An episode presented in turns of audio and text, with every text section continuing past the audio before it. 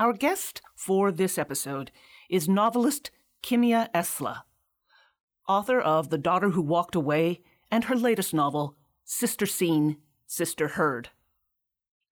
I first heard Kimia on author podcasts from the region, the excellent The Feminist Shift, and as soon as I heard her thoughtful conversation about writing about families, gender based violence, the need to talk more about diversity in literature, and the need for change, I knew that I wanted to bring her on Watershed Writers.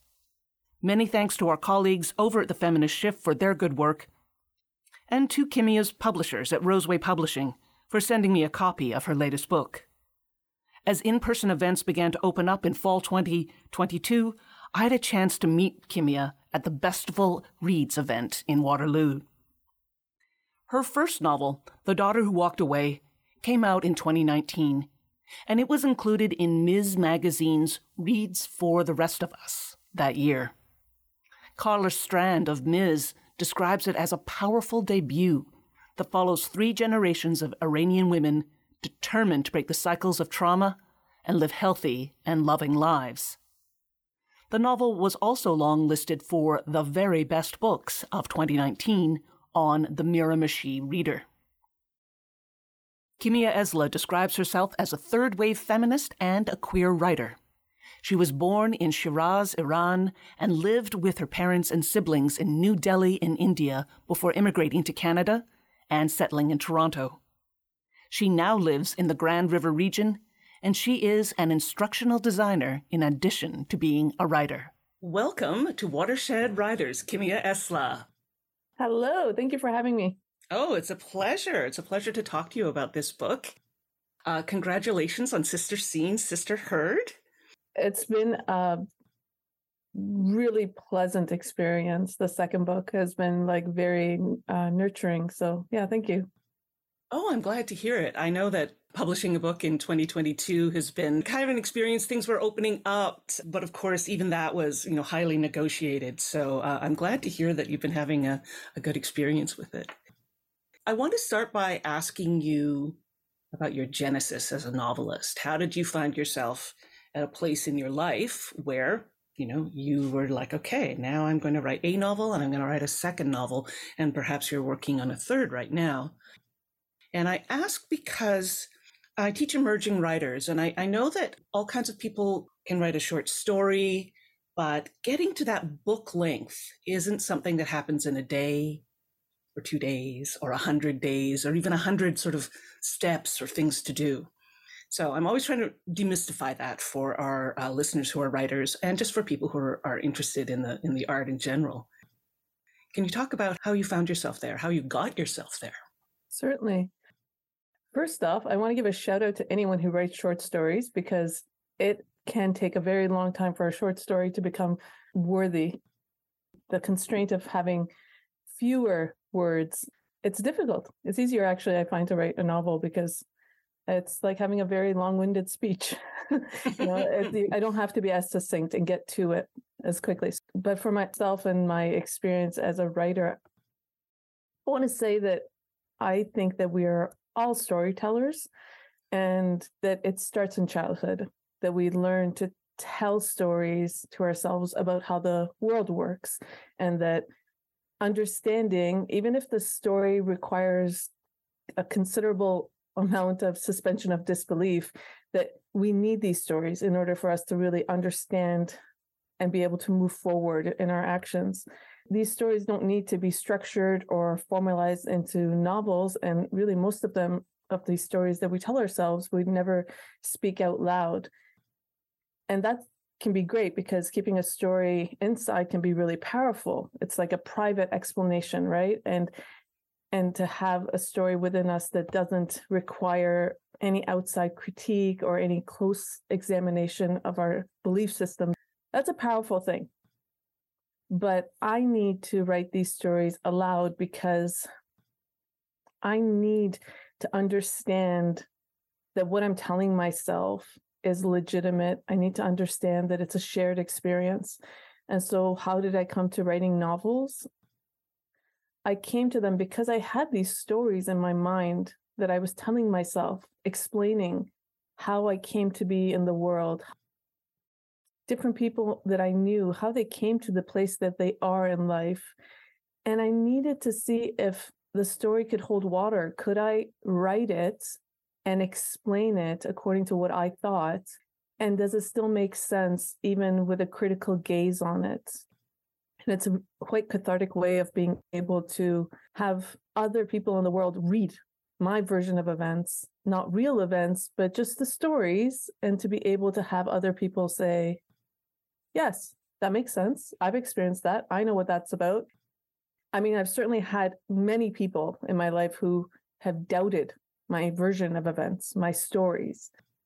And to put it in a book and stick it out there in the world and have other people say that they can see how that could happen, that this is viable, this is a, a realistic uh, portrayal of how things could go. It just gives me a little more security in the sense of this is my story that I'm telling you, and it is possible. I hope that answers your question. Yeah, it, it does. It does, because I think taking all those steps becoming a novelist needs a kind of fire in the belly, right? You need to have a real drive to, and not to do it for an esoteric uh, reason, but to do it because of something within you that you, that you really need or, or want to have done. So that makes total sense to me. Are novels like, like peanuts? Once you write one, you really want to write another? I think they might be almost like uh, taking political office once mm. you take one term, you really want to come back for the next. And if they're willing to give you a higher position, you know, you want to you want to try for it. Certainly, the same way that we give positive encouragement to uh, any youth when they try something, and we tell them, "Well, that's great. Now let's try one more." You know, it's that same kind of feeling of having being praised or being acknowledged by having people invest time, energy, money into me is a reminder that I have something that people want to hear. I want to put it on paper, so let's do it. Okay, if I have all of the willpower and the energy that I need, or just a little bit, and somebody else can boost me up, then definitely they are like peanuts. Or is it Lay's chips? Once you have one, I, I eat the whole bag, obviously. Right. And also, once you identify uh, what is possible in terms of what can be said, it's like, oh, wait, I, if that's so, then I have more to say, right? I've got another book in me and another. So I read, I think you were uh, writing a, were you writing a blog or a Substack? Anyway, it doesn't matter. You've described yourself in that piece of online writing as, and I'm going to quote from you, a publicist's worst nightmare, a cynic with a filter that pass a soup can. which I had to laugh when I read it. Good for you. That's what I like to hear, right? You go on to talk about the fact that one of the reasons you're the publicist's worst nightmare is that you don't like the question, how will this book impact the world? And I have to say that I really want to invite you to be your most cynical as you want to be uh, as we talk and just to declare that I don't love that, you know, how the, the book will impact the world question myself.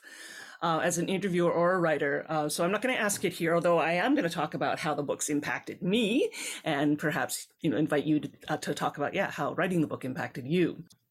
Because I do think the books do things right? But I also know, I also know the reading has been described as staring at a dead tree and hallucinating, which is something I read this week, and I think is uh, is an interesting take. So I take sort of that that publicist question about impact the world with with a grain of salt. It's a lot to ask of a single book, you know, uh, an impact on the world. Uh, yeah, as a cynic, what do you uh, what do you have to say about marketing and and publishing and these kinds of unanswerable questions about books? You know, I think about every time that there is a movement, whether it's civil rights movement of the United States with like the Million Man March or other movements where we're making it known that it's something is not okay, you know, time's up, right? It's not a person. It's as many people as you can possibly gather together. And then that group still has to bear the brunt of all of the backlash that comes from mainstream media. So to imagine that any one author, any one book, any one movie or piece of art or anyone's speech is going to make an impact on the world. I don't even know why we bother to have that conversation because we're not children and we're not creating fairy tales about the world for ourselves. If we know the truth, it's that change comes over time, change comes as a result of generations of people trying and not one person. So, what is the impact of this book? The impact of this book is that I get to make appearances and then I get to tear down the establishment that set up those appearances, really.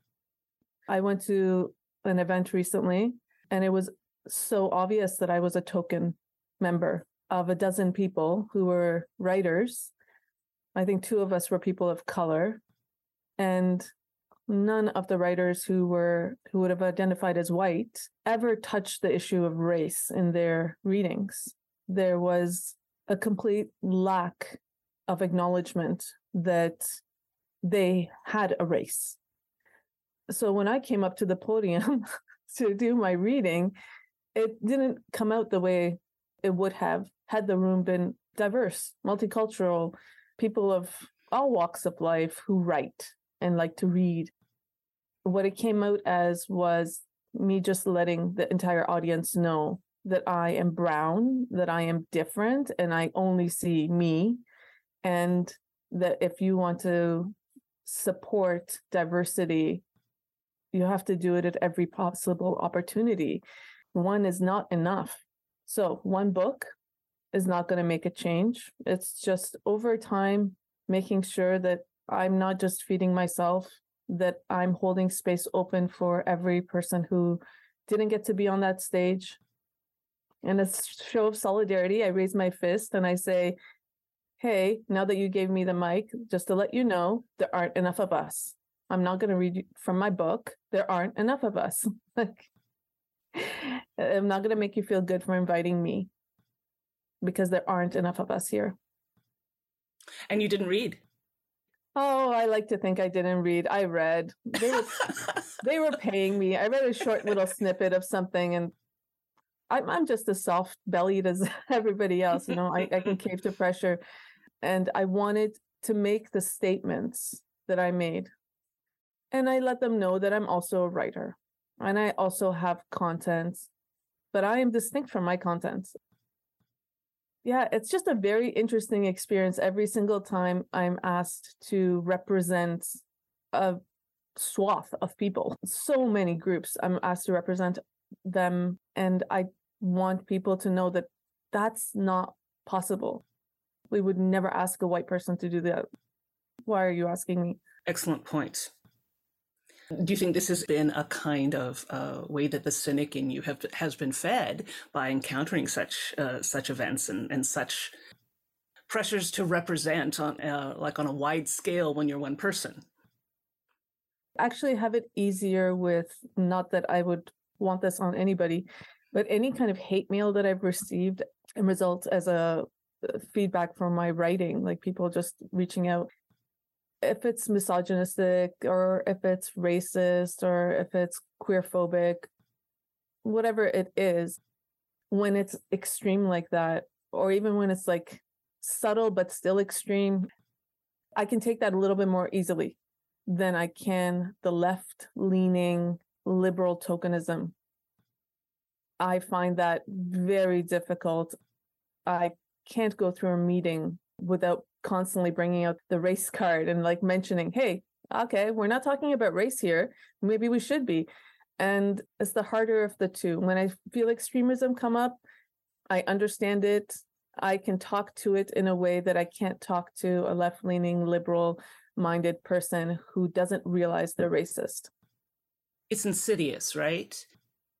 Uh, yeah, and, and, it's like the patriarchy. It's very hard for people you are embedded in the patriarchy to to recognize that they are right, and it takes like extreme action or you know a, a kind of um, moment that it's very hard to make happen for them, right, and that they they're going to recognize it or not, and all we can do is keep offering book by book, sentence by sentence, event by event, etc. Exactly. Right?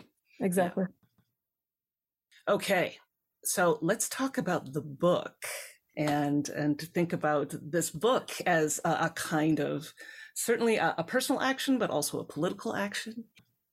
And speaking of feminism, for me, something I really enjoyed and I love to see in this book was the the relationship between the two sisters, Farah and Farzana, and uh, the fact that they have such contrasting personalities, yet the care that they take of each other was really moving. For all the relationships in the book, I was just really moved by how you wrote personalities and the dynamics between those personalities. Something that I wanted to ask you about was because the two young women are are contrasted within the family. And it's become such a dynamic among the family that the young women do it themselves. They compare themselves to their, their uh, sister. I wanted to know how early in the book did that contrast appear to you? Did it alter the structure of the book when you were writing?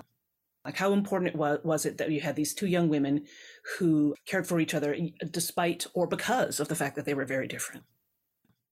So, when we write books, we write characters. They're not people. We try very hard to get as close to people as we can. But the truth is that if we try to write a full person, it becomes a grocery list and then it's not as easy for the reader to connect with them because in a, in a way we want to leave holes so that the reader fills in those holes in the character and then hooks into that character based on their own feel for that person so i did want to make empty spaces for people to be able to just connect with these two women on their own terms but as characters i also wanted to show how women, especially young women, do their best to make it in the world, but the tools that they use are dependent on their personalities. So I think about like a young woman who has, you know, long hair covering most of her face. That might be a way of like shielding herself now, whether that long hair comes straightened and very, very polished looking, or it's just a big frizz and it's just right in front of her face, that, that can be up to her. And so I wanted to show that these two young women have their own distinct personalities. They're both ambitious in that they share that trait with their parents. But the distinction between them is really about their difference in personality whereas one sister doesn't like waves, to, doesn't like conflict, doesn't want there to be a big blowout. The older sister, who's more polished, so she gets along in the world by doing things in a way that is much more appealing and appeasing to the eye. So she does things in the background. She tends to hide a lot of herself and compartmentalize her lives to avoid there being conflict and the younger sister being a little bit more i'm losing my expressions here but you know uh, just throwing it up to the wind or whatever it is that we say like she doesn't she doesn't care so much what people think. She wants an identity that is strong and is firm and so she dresses and she speaks and she just carries herself in a way that is full of attitude and dying for some sort of confrontation so definitely there is contrast between the two characters. If I could, I would have wrote a third sister. You know, it would have just complicated matters a bit, but I, I, I could write a third sister even. And that would be a different way of showing another woman who is moving through the world in a way that works for her. So that's where contrast came from. That's great. Oh, I love this idea of the third sister, and of course, I, I want you to write a, a novel with with uh, the third sister. yeah, who's perfectly good, and nothing bad happens, and she likes everything. well, maybe we'll jump to it. Another question I have. You know, we had uh, E.K. Johnston, the novelist, on on the show, and she's known as Kate Johnston. And I, I'm going to repeat something that, that that Kate said. She's written a book. Uh, her book, Exit Pursued by a Bear, has uh, an assault in it. And the rest of the book untangles the uh, aftermath of the assault and the young woman's healing and her, and her confidence. So Kate works in realist fiction, like that book, as well as in fantasy. She writes for the Star Wars series, etc. So She told us in, in her interview that after writing a book where a girl becomes a god about space travel and tales of dragon slayers, the most fantasy based thing she's written was her novel in which a young woman was assaulted, and everyone believes her. And she was wry about this. She said, "Yeah, that was the moment that where that was real fantasy because everyone believed her." So I guess that's what I wanted to ask you about. The world outside the novel and of course the world that the family builds within it because there is an assault in, in this novel and the family does believe the young woman and that becomes very important for what the novel does like in, in terms of how i read it becomes very important. Belief and the young woman's confidence becomes important for how the novel moves forward. Can i ask you to, to comment on that? I love what kate said about the experience of that being the most uh, unrealistic the most magical part of it is that people believe. So this is interesting i wrote a book about sexual violence and predatory behavior and it came out as a book about a family and about an immigrant family. You see it is that difficult to read a book by a woman of color, an author of color, who writes about sexual assault, set it in a family of four, and still have it be about the sexual assault. It's still not about the sexual assault. And, and I think in every single situation that I've been asked about the book, it has been from the stance of the immigrant experience, right? So we just go back to the immigrant experience. So there's something about, there's something that happens in the process of writing a book, promoting, publicizing a book, and then the zeitgeist and what they do with that bit of information, right? So if this book was written with different characters, who were not brown, who were possibly white? Would it be about the family? Or would it be about the sexual violence? Would it be about the predatory behavior? I kind of have to roll with it as a writer because I cannot choose what people read into it. I would wish that the interpretation would be a little bit more varied. Some people pick it up as an immigrant experience. Some people see it as a story of violence against women and how difficult it is to put that into a context that doesn't put the woman as um, a triggering effect, like like she caused it. But I'm gonna have to get you to get me that question again. okay. Yeah. yeah, that's fair. It was a long question.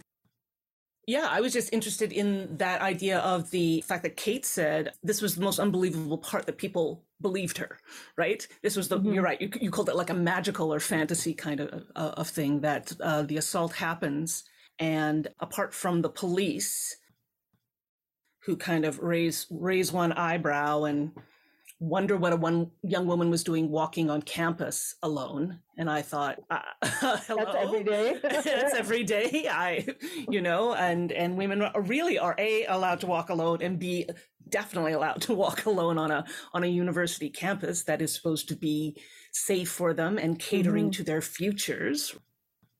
But everyone else, everyone else in uh, in the young woman's life steps up. She's got this um, great friend who witnesses the assault or the beginning of the assault from, uh, you know, maybe you know 500 meters away, and just drops everything and runs towards the danger right which i have to say when when she did it i i gasped right because i just thought one that's an incredible act of friendship two, that's very dangerous for her also. And she has just sort of forgotten about the, the danger to her in her devotion to her friend. And I was just, I was blown away by her courage and by the fact that she's so devoted to the, to the other young woman in friendship. And I just, um, it was a huge moment for me. I just thought, wow, wow, right? And I felt like I hadn't really seen that in fiction Anyway, i am changing my, my I, question and just yakking on no, because no, no, I love this moment. Okay, so I said in a an interview that I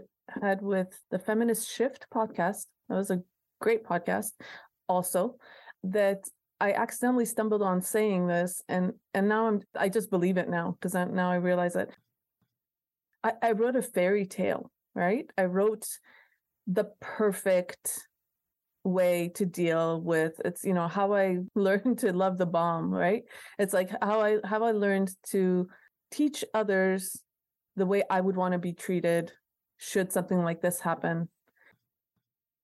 Because it's one in four. I think now it's one in three right? It's it's happening all the time and are we talking about it? Sometimes. And if we are talking about it and we don't know how to help I wanted to show how and I wanted people to be able to see that there is there's no value in that adage that you know whatever doesn't kill you makes you stronger. Life is not like that. It just it makes you weaker unless you have support in order to just regain yourself enough for the next time something happens because that's life. That's the rest of your life as things will happen. I wanted to have almost like an instructional manual that was very compassionate, especially toward the patriarchs who think that they have to solve everything, right? And to be able to have them understand that here's one man and here's how he did it. You don't have to do it like that. But it could be this easy, where you just listen and you believe and you ask how to help. And you fail and it's okay. And you don't take it to heart and you move forward with the victim in order to support them. So, in a way, I guess I did write something that was magical because I didn't have that experience. I don't really know any woman who's this close to me having survived an experience like that and then gone through it as smoothly. It is a bit of a fairy tale, but I'm hoping it's instructional. Yeah, I, I like that. I, I think that's uh, I think that's interesting, and I think it yeah, and I think it does really align with uh, with some of uh, Kate's comments. I really like that Farah doesn't fundamentally change, right? That it happens, and uh, and her family and friends support her, and she continues on. She doesn't change the way she dresses. She doesn't change uh, her rebellious nature. She continues to push back against uh, her father when when he is uh, too controlling. And I thought, I love it. I love it. You know, we don't see a kind of a moment where she. I mean, she has her she has her recovery period, but it doesn't fundamentally change how she operates in the world, which I which I really liked.